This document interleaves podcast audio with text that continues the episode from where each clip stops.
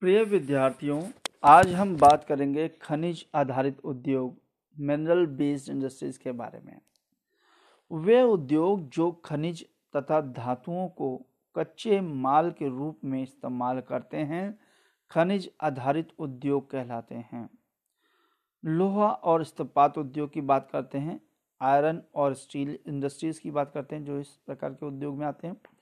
लोहा और तथा इस्पात उद्योग को आधारभूत यानी बेसिक उद्योग माना जाता है, क्योंकि अन्य सभी भारी, हल्के और मध्यम उद्योग इनसे बनी मशीनरी पर निर्भर करते हैं। विविध प्रकार के इंजीनियरिंग, सामान, निर्माण सामग्री, है ना? कोई चीज़ बनाने के जैसे हल फावड़ा हुआ तसला वगैरह वगैरह निर्माण सामग्री की बात करते हैं या रक्षा की बात करते हैं, बम वगैरह, पिस्तौल, है ना सब लोहे के बने होते हैं। चिकित्सा की बात करते हैं, डॉक्टर के उपकरण भी लोहे के बने होते हैं और टेलीफोन, वैज्ञानिक उपकरण तथा विभिन्न प्रकार के उपभोक्ता वस्तुओं के निर्माण के लिए इस्पात की आवश्यकता होती है। इस्पात के उत्पादन और खपत को प्राय देश के विकास का पैमाना माना जाता है। यानी कितना उत्पादन करता है इस्पात का और कितना उपयोग करता है, ये एक पैमाना, पैरामीटर होता है देश के डेवलपमेंट के। लोहा और इस्पात एक भारी उद्योग है, क्योंकि इसमें प्रयुक्त कच्चा और तैयार माल दोनों ही भारी और स्थूल होते हैं। और इसके लिए अधिक परिवहन लागत की आवश्यकता होती है। यानी ट्रांसपोर्टेशन की आवश्यकता होती है, भारी सामान को एक जगह से दूसरी जगह ले जाने के लिए। इस उद्योग के लिए लोह अयस्क, कोकिंग, कोल तथा चूना पत्थर का अनुपात लगभग चार अनुपात, दो अनुपात, एक अनुपात होता है। कठोर इस्पात को कठोर बनाने के लिए इसमें मैगजीन की कुछ मात्रा भी मिलाई जाती है। इस्पात उद्योग की आदर्श स्थापना कहाँ होनी चाहिए, ये याद रखना चाहिए कि इसमें निर्मित माल को बाज़ार और उपभोक्ता तक पहुँचाने के लिए भी सक्षम परिवहन की आवश्यकता है। भारत को इस्पात निर्माण में विश्व में नौवा स्थान प्राप्त है। भारत 328 लाख टन इस्पात का विनिर्माण यानी मैन्युफैक्चर प्रति वर्ष करता है। जो भारत जो है 328 लाख टन इस्पात का जो मैन्युफैक्चर जो करता है, प्रत्येक वर्ष करता है, भारत स्पंजा लोहे का सबसे बड़ा उत्पादक है। इस्पात के अधिक उत्पादन के बावजूद भी यहाँ प्रति वर्ष प्रति व्यक्ति खपत केवल 32 किलोग्राम है। जबकि हम देखते हैं कि जो भारत में जो खपत है 32 किलोग्राम प्रति वर्ष है। अब हम देखते हैं सार्वजनिक अब हम देखते हैं कि सार्वजनिक क्षेत्र के इस्पात उत्पादक सभी उद्योग अपने इस्पात को स्टील अथॉरिटी ऑफ़ इंडिया यानी सेल के माध्यम से बेचते हैं, जबकि टिस्को टिस्को टाटा स्टील के नाम से अपने उत्पाद को बेचती है। सन 1950 के दशक में भारत और चीन ने लगभग एक समान मात्रा में इस्पात उत्पादित किया था, लेकिन वर्तमान में चीन इस्पात का सबसे बड़ा उत्पादक है। मगर हम देखते हैं इस समय जो चीन जो है सबसे बड़ा उत्पादक है। इस्पात की सर्वाधिक खपत, इस्पात की सर्वाधिक खपत वाला देश भी चीनी है कि चीन में सबसे ज़्यादा खपत होती है। वर्ष 2004 में भारत इस्पात का सबसे बड़ा निर्यातक था, यानी इस्पात का दूसरे देशों में भेजने वाला भारत सबसे बड़ा निर्यातक था। उस वर्ष, यानी 2004 इसकी अंतर्राष्ट्रीय व्यापारी हिस्सेदारी 2.25 परसेंट थी, यानी दो प्रतिशत, सवा दो प्रतिशत के आसपास इसकी हिस्सेदारी थी विश्व में इस्पात बेचने में, और अधिकांश लोहा और इस्पात उद्योग छोटा नागपुर के पठारी क्षेत्र में संकेंद्रित है। और हम देखते हैं कि अधिकांश जो लोहा और इस्पात उद्योग है वो छोटा नागपुर के पठार पठारी क्षेत्र में केंद्रित है। इस प्रदेश में इस उद्योग के विकास के लिए अधिक अनुकूल संपेक्षित परिस्थितियाँ, जो स्थितियाँ हैं इस उद्योग को लगाने के लिए वो अनुकूल है।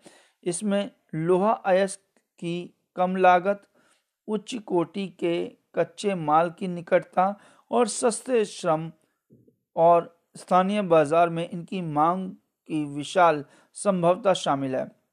हम देखते हैं ये छोटा नागपुर के पठार के पास इसलिए इसकी फैक्ट्रियाँ लगी हैं क्योंकि यहाँ पे कच्चा माल आसानी से मिल जाता है, सस्ते श्रमिक मिल जाते हैं और बाज़ार भी पास में मिल जाता है जहाँ इसकी डिमांड है। यद्यपि भारत संसार का एक महत्वपूर्ण लोह इस्पात उत्पादक देश है, फिर भी हम इनके पूर्ण संभवता का विकास कर पाने में असफल रहे हैं। हम जानते हैं कि जो भारत जो है, ये मुख्य उत्पादक देश है लोह इस्पात का, मगर हम अब भी इसके जो जो जो इस्पात का पूर्णता उपयोग नहीं कर पा रहे हो, उत्पादन नहीं कर पा रहे हैं, इसके निम्नलिखित कारण है। क्या क्या कारण है? कि उच्च लागत और कोकिंग कोयले की सीमित उपलब्धता, कि एक तो लागत भी उच्च है और जो कोकिंग कोयले के जो मात्रा है वो भी कम मिलती है, कम श्रमिक उत्पादकता और ऊर्जा की अनियमित आपूर्ति, ऊर्जा मतलब बिजली, पानी की अनियमित रेगुलर मतलब पूर्ण रूप से रेगुलर नहीं नहीं होती। अनियमित पूर्ति होती है, कभी मिलता है, कभी नहीं मिलता, और अविकसित अवसंरचना आदि है। भारत भी उच्च कोटि का इस्तेपात दूसरे देशों से आयात करता है। हम देखते हैं भारत भी जो उच्च कोटि का, बढ़िया क्वालिटी का इस्तेपात है, वो दूसरे देशों से मंगाता है। हालाँकि भारत का कुल इस्पात उत्पादन घरेलू मांग आपूर्ति हेतु पर्याप्त है। निजी क्षेत्रों में उद्यमों उद्यमों के प्रयत्नों से और उदारीकरण तथा प्रत्यक्ष विदेशी निवेश से इस उद्योग को काफ़ी प्रोत्साहन मिला है। इस्पात उद्योग को अधिक प्रवर्धन बनाने के लिए अनुसंधान यानी रिसर्च और विकास के साधनों को नियत साधनों का नियत करने की आवश्यकता है, कि उसको हम देखते हैं, बनाने की आवश्यकता है। अब हम देखते हैं थोड़ा सा इसके बारे में, कि मिनी इस्पात उद्योग छोटे संयंत्र हैं। मिनी इस्पात उद्योग छोटे संयंत्र संयंत्र बोलते हैं फैक्ट्री जिनमें विद्युत, भट्टी, रद्दी, इस्पात, स्पंज आयरन का प्रयोग होता है। इनमें री री रोल्स होते हैं जिनमें इस्पात सिल्लियों का इस्तेमाल किया जाता है। यह हल्के स्टील अथवा निर्धारित अनुपात के मृदुंग और मिश्रित इस्पात का उत्पादन करते हैं। इस प्रकार हम देखते हैं, एल्युमिनियम प्रगलन की बात करते हैं, जहाँ पे एल्युमिनियम को प्रयोग पिघलाया जाता है। एल्युमिनियम उद्योग की बात करते हैं। भारत का दूसरा सर्वाधिक महत्वपूर्ण धातु शोधन उद्योग एल्युमिनियम प्रगलन है। ये हल्का, जंग अवरोधी, यानी जंग नहीं लगता, ऊष्मा का सुचालक है, यानी विद्युत का ऊष्मा आराम से चली जाती है। लचीला है, फ्लेक्सिबल है और अन्य धातुओं के मिश्रण से अधिक कठोर बनाया जा सकता है एल्युमिनियम। हवाई जहाज़ बनाने में, बर्तन तथा तार बनाने में इसका उपयोग किया जाता है एल्युमिनियम का। कई उद्योगों में इसका महत्व इस्पात, तांबा, जस्ता और शीशे के विकल्प के रूप में प्रयुक्त होने के कारण बढ़ गया है। और हम देखते हैं कि इस उद्योग का महत्व इसलिए बढ़ गया है कि ये इस्पात, तांबा, जस्ता और शीशे के विकल्प के रूप में पेश हो रहा है। हमारे देश में आठ एल्यूमिनियम प्रगलन संयंत्र हैं, यानी आठ फैक्ट्रियाँ हैं जहाँ पे एल्यूमिनियम को पिघाल के बनाया जाता है, जो उड़ीसा नालको और व बालको, जो उड़ीसा में नालको और बालको हैं, है, दो फैक्ट्रियाँ हैं, एक का नाम है नालको और दूसरे का नाम है बालको। पश्चिम बंगाल, केरल, उत्तर प्रदेश, छत्तीसगढ़, महाराष्ट्र व तमिलनाडु राज्य में स्थित है। वर्ष 2004 में एल्युमिनियम का उत्पादन भारत में 6000 लाख टन से अधिक था। प्रगलन, है ना, में बॉक्साइट का कच्चे पदार्थ के रूप में प्रयोग किया जाता है।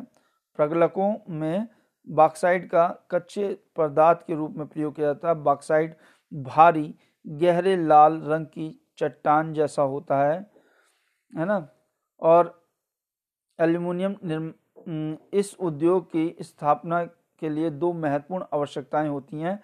ये है एल्युमिनियम उद्योग के लिए दो महत्वपूर्ण आवश्यकताओं की आवश्यकता होती है। एक तो होता है नियमित ऊर्जा की आपूर्ति एवं कम कीमत पर, उच्च कम कीमत पर कच्चे माल को सुनिश्चित उपलब्धता। तो ये दो जो चीज़ें हैं, ये ज़रूरी होती हैं। तो इस प्रकार हम देखते हैं, आज का हमने खन कौन सा, हमने खनिज आधारित उद्योग की बात करी, जिसमें हमने बात करी लोहा और इस्पात उद्योग की बात करी और एल्युमिनियम प्रगलन उद्योग की बात करी, उसके बाद हम फिर मिलेंगे अगले एपिसोड में। तब तक के लिए धन्यवाद।